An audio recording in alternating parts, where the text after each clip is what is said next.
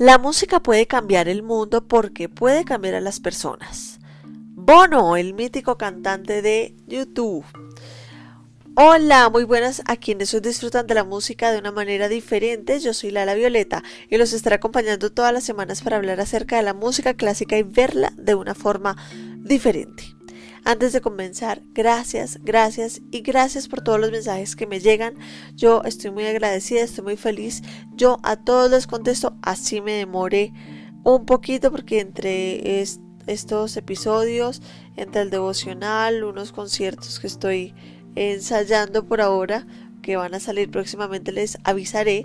Es mucha, mucho tiempo invertido en esto y entonces no puedo coger el celular todo el día, pero yo les contesto y les agradezco todos los datos curiosos que me están enviando, los estoy diciendo en cada podcast eh, mientras voy llegando al tema que me sugieren.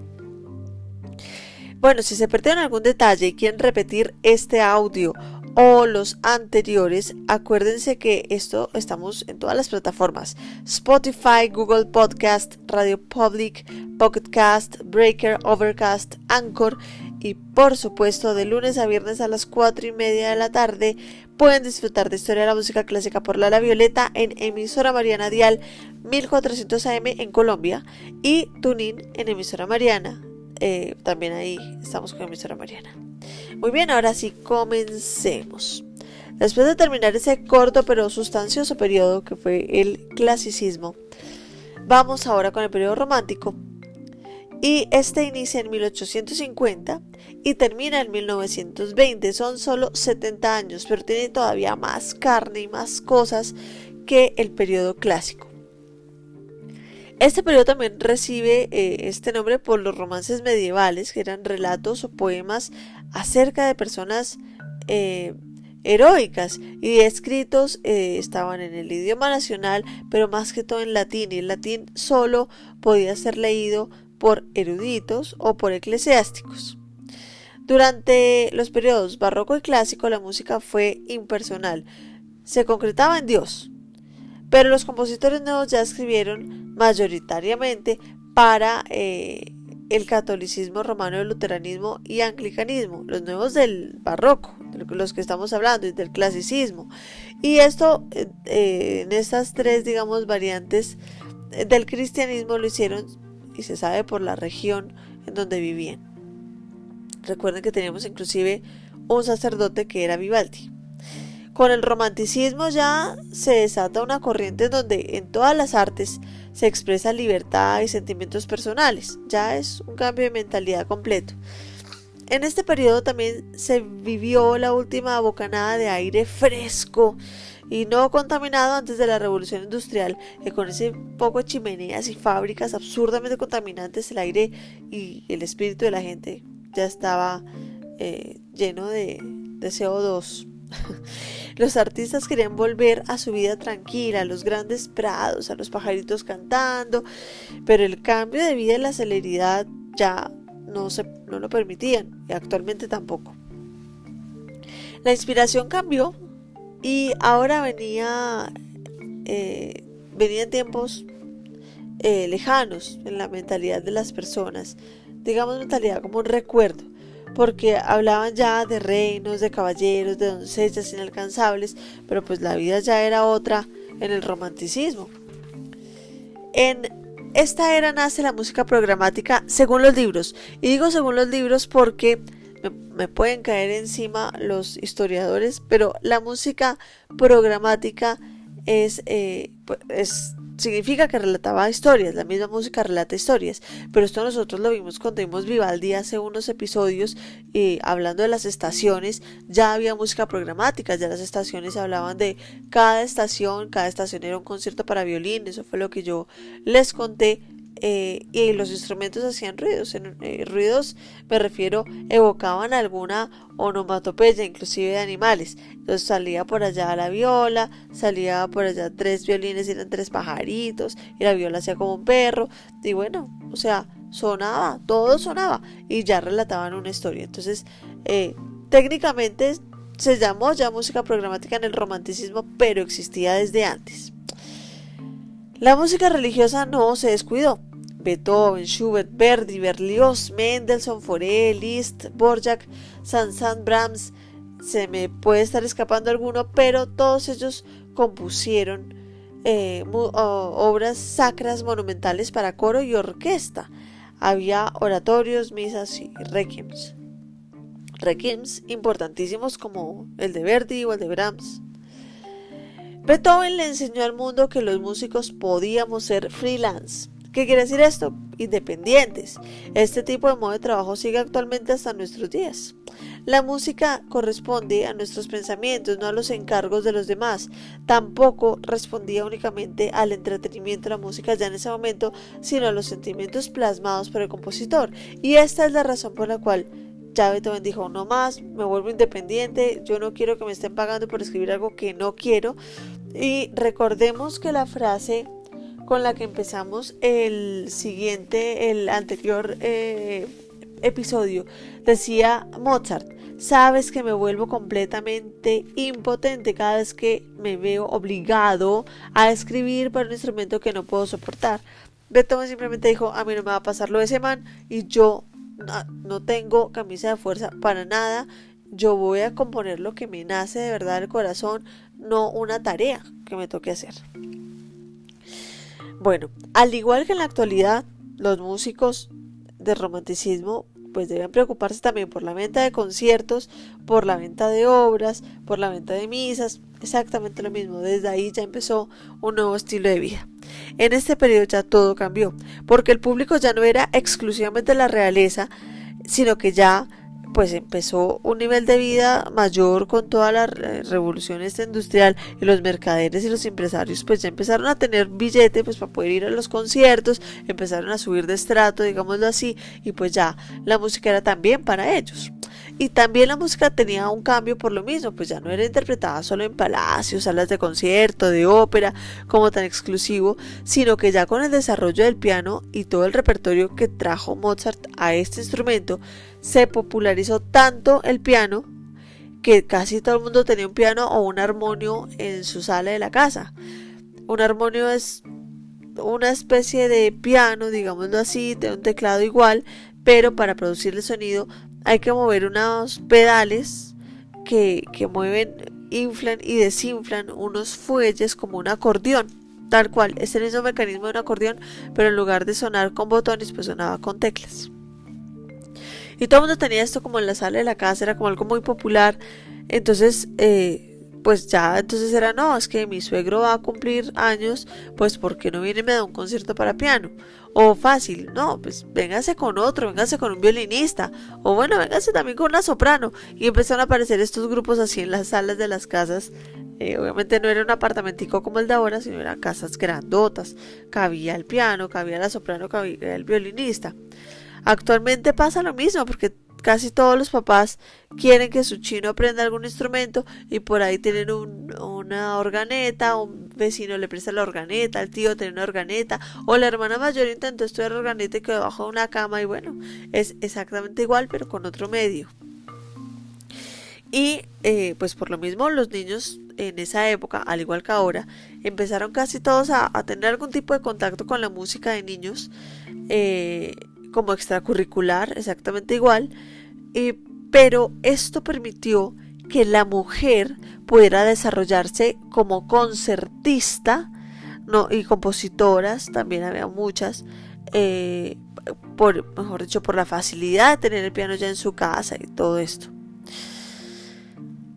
Eh, dentro de las personas, de los compositores que desarrollaron un pocotón de eh, eh, estudios técnicos, digamos, para el desarrollo literal de la técnica del piano, de velocidad, de la posición, de la mano, de todo eso.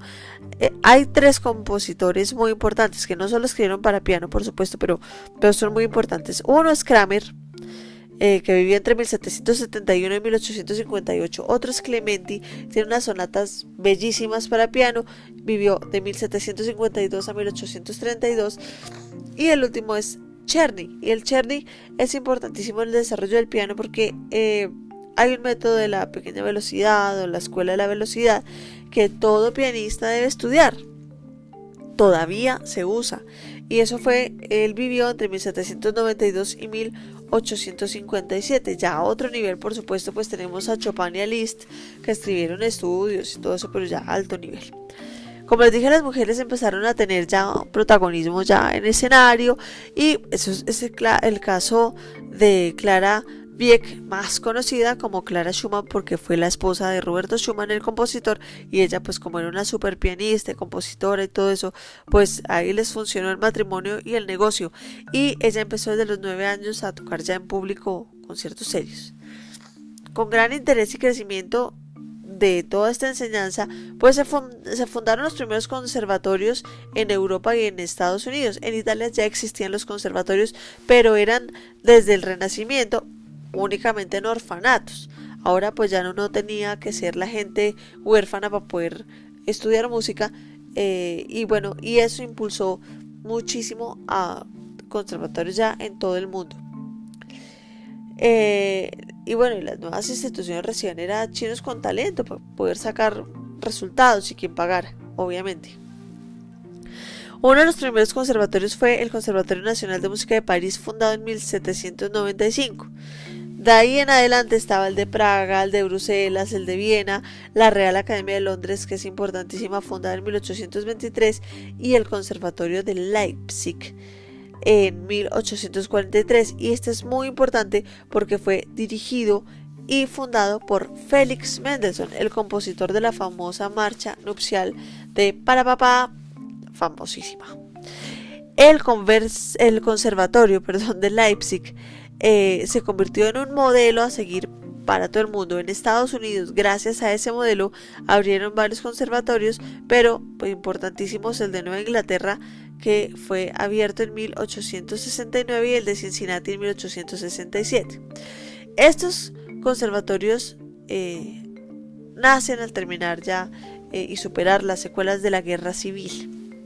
Las imprentas también se desarrollaron producto de esta revolución industrial y grandes imprentas como Ricordi en Italia, como Peters en Alemania, como Durand en Francia, eh, todavía son vigentes y nacieron entre 1800 hasta más o menos 1861.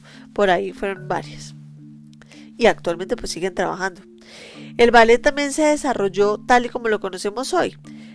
Ese momento culmen del ballet se desarrolló en París y es por esto que muchos términos que de que eh, bueno, hay muchos términos de ballet que son es en francés por esta razón. París afrontó provisionalmente el desafío de las escuelas rusas de ballet de Moscú y San Petersburgo y de eh, Real Ballet danés. Y muchos bailarines y coreógrafos rusos importantísimos emigraron a Francia eh, antes de la revolución. Ahí está el caso, por ejemplo, de Ana Pavlova.